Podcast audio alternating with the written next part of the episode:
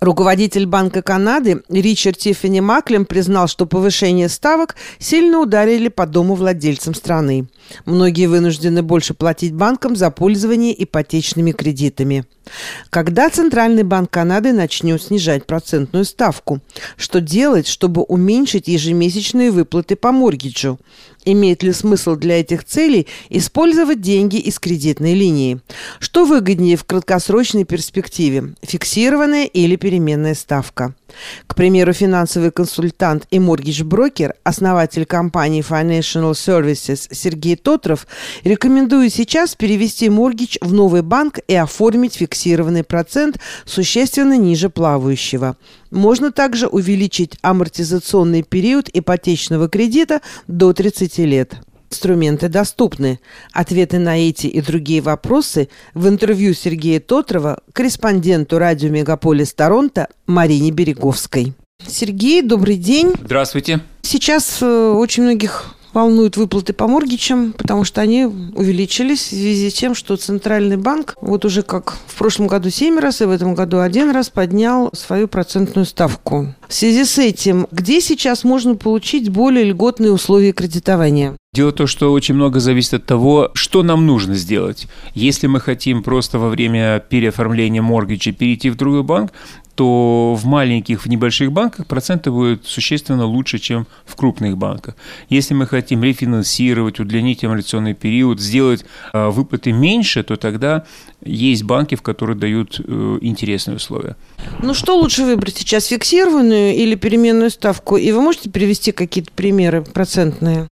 Дело в том, что по поводу variable rate всегда так говорилось, что если плавающая ставка меньше на 1%, чем фиксированная, то выгоднее брать variable rate. На сегодняшний день из-за того, что плавающий рейт сильно подняли, 8 раз поднимали, в итоге довели до того, что, так сказать, prime rate стал 6,7%, то есть, где-то, наверное, 5,7% или там 6% или выше 6%, то есть, скажем так, выше 6% variable rate плавающий, а фиксированный можно сделать ниже. Около 5%, 5 с небольшим. Поэтому, конечно же, получается на сегодняшний день фиксированный более выгодный процент. Но я бы советовал, конечно, брать на короткий период времени, там 2-3 года. Почему? Потому что за 3 года процент, пока он будет стоять на месте, мы говорим про плавающий, потом он будет потихонечку снижаться и дойдем до того, что будет лучше, чем на сегодняшний день и чем если взять трехлетний. То есть, если мы возьмем трехлетний, мы четко знаем наши выплаты в месяц, в течение следующих трех лет, интерес будет ниже, чем пятилетний, ниже, чем variable rate, и через 3 года мы можем взять или фиксированный, который будет более низкий, или плавающий, который тоже будет более низкий, чем наш рейт, но без штрафа, это можно перейти. Как вы думаете, когда Центральный банк Канады начнет снижать свою процентную ставку? Все специалисты считают, что это не в этом году, это в следующем году будет. Имеет ли смысл, допустим, открыть кредитную линию под дом, взять оттуда деньги и таким образом закрыть моргидж в банке, чтобы не платить, соответственно, большей суммы по моргиджу? Абсолютно не имеет, я объясню почему, потому что, скажем так, если у человека есть моргидж, у него есть или фиксированный, или плавающий процент. Если у него фиксированный, то значит, он его брал, не так давно или давно, но все равно он меньше, чем сегодня дают фиксированные проценты. То есть надо его держать. Если мы говорим про плавающий, да, он сильно поднялся, он стал у кого-то 5,5%, у кого-то 6%, у кого-то даже выше 6%. Но брать кредитную линию, закрывать моргидж неинтересно. Почему? Объясню. Потому что кредитные линии даются под интерес Prime плюс 0,5. Prime сегодня 6,7. То есть кредитные линии будут 7,2%, а моргидж у нас меньше. Это можно сделать, если только человек понимает, что он в кредитной линии будет платить ниже. Выплаты могут быть немножечко ниже, потому что там надо платить только интерес. Если мы говорим о кредитной линии, то, конечно, лучше всего брать кредитную линию в Manulife банке, потому что вся идея, как она работает, структура этого кредитной линии этой, она интересна, и тогда она позволяет гасить быстрее моргидж. Но просто переходить с variable rate mortgage на кредитную линию не нужно. Но есть причины, почему в принципе нужно иметь кредитную линию под залог выплаченного дома. Хотите узнать? Да. Это security для дома и security для человека. Что значит security для дома?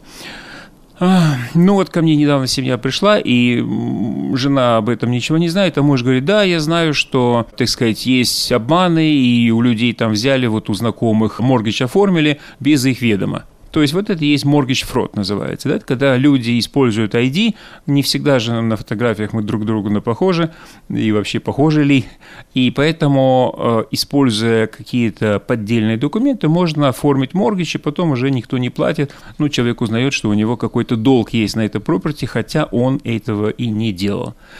Если у человека есть mortgage, то тогда уже сложнее вытащить оттуда деньги, потому что надо получать, ну, типа разрешение от предыдущего банка, который mortgage. А если у человека есть кредитная линия, даже если она пустая, если даже мы ее не трогаем, она работает лучше, чем mortgage для security, потому что регистрация делается на всю сумму стоимости property, и поэтому никто никогда уже туда не может залезть и засунуть какие-то деньги, то есть вытащить деньги оттуда. То есть это security для property, никакого обмана, никакого плохих действий без нашего ведома не произойдет. Вторая позиция – это security для человека. В английском есть такая фраза «what if», то есть «а что если, да, вдруг произойдет что-то?». Да? А на самом деле может много произойти, может здоровье, проблемы какие-то пойти, и человеку нужны деньги на лечение. Пожалуйста, деньги на лечение можно взять с кредитной линии, потому что кредитная линия – это фактически overdraft protection, только на очень большие суммы и с небольшим интересом. А в банках овердрафт дается на 1, 2, 3 тысячи долларов и по 28%. То есть, если что-то случается серьезное, то деньги можно оттуда взять для того, чтобы поддержать себя, помочь детям, потому что детям сегодня купить без помощи родителей, купить property очень тяжело. Да, у них хорошая зарплата, но стоимость такая, что им нужно хороший down payment, а для этого как раз и есть возможность взять деньги с кредитной линии. Ну вот по поводу детей. А можно ли вписать в тайтл человека, у которого нет дохода, но он является членом семьи? Жену и желательно, чтобы она была вписана туда.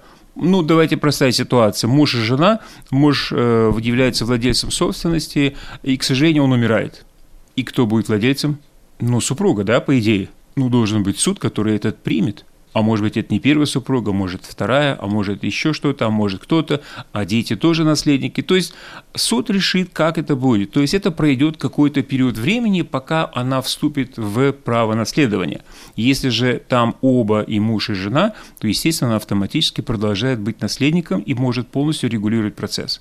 То есть, если жена не вписана в тайтл, в титульный лист, то есть она не является собственником этой квартиры, ей надо будет еще доказывать, что она имеет право на это имущество. Суд просто должен признать это и должен проверить и дать указания, и тогда только она может вступить в право наследования. А теперь посмотрим. То есть, если деньги брались со счета супруга, который является наследником, если человек умирает, и мы проинформировали банк об этом, то счет блокируется.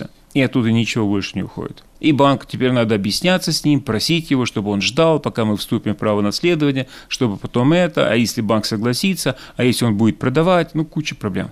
И, кстати, вы упомянули по поводу детей. Всегда я задаю вопрос, а зачем детей нам туда вписывать? Ну, чтобы легче получить квартиру в случае смерти владельца. Ну, давайте муж и жена, если, к сожалению, кто-то умирает, то второй получает автоматически, если, к сожалению, обоих супругов не будет, то дети тоже получат.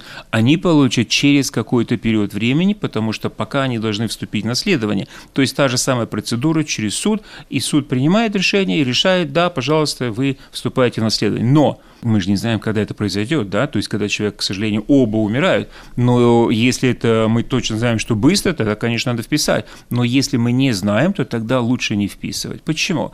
Потому что эти дома, которые даже они выкуплены, они все равно являются обязательством property tax, обогрев дома, это все равно будет обязательство для детей, которые сами будут покупать жилье, и им это будет мешать. То есть, ну, скажем, это может быть очень серьезным препятствием для того, чтобы они купили свое жилье. Сергей, вы недавно опубликовали статью о том, что вы говорите, что, допустим, если идет какое-то рефинансирование, то вы можете предложить фиксированный процент на 3 года в районе 5%. Да, в зависимости от того, какова ситуация, то может быть проценты от 4,79 до 5,09%. А что это за банки?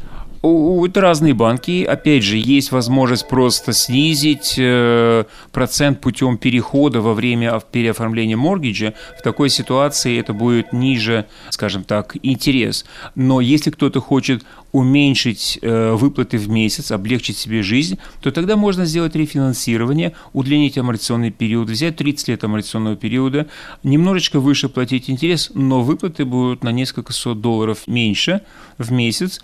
И в тот момент, пока сегодня высокие проценты, можно этим воспользоваться. Когда проценты будут пониже, можно опять же взять и сократить амортизационный период. То есть в зависимости от обстоятельств можно принимать решение. Если человек, опять же, если человек посередине срока разрывает контракты, у меня и такие существуют ситуации, когда человек говорит, очень мало, амортизационный период небольшой, 20 лет всего осталось, и выплаты поднялись очень сильно, я хочу это уйти, я готов заплатить штрафные, он платит штрафные, мы ему делаем 30 лет амортизационный период, 3 года интерес, и у него выплаты существенно снижаются по сравнению с тем, что он платит сегодня.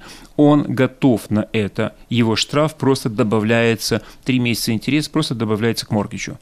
Это его ситуация, он готов. Другая ситуация часто, когда у человека заканчивается срок, и у него был маленький процент, сегодня он большой, и его выплаты сильно подскакивают, опять же, у кого-то 10, 15, 20 лет амортизационный период, и он говорит, хочу жить нормально, мне не хватает, мне нужно какую-то отдышанную такую, да, чтобы кэшфлоу был хороший. Мы ему опять же делаем 30 лет амортизационный период на 3 года. Через 3 года можем смотреть, как и что сделать. В принципе, ведь в реальности человека не так волнует интерес. Его волнует больше выплаты в месяц для большинства людей. Спасибо. Да, пожалуйста, всего наилучшего. Если что, звоните, конечно. Есть веб-сайт totrov.com и есть телефон рабочий 416-222-0533. Офис работает с 9 до 9 и в некоторые субботы. Спасибо.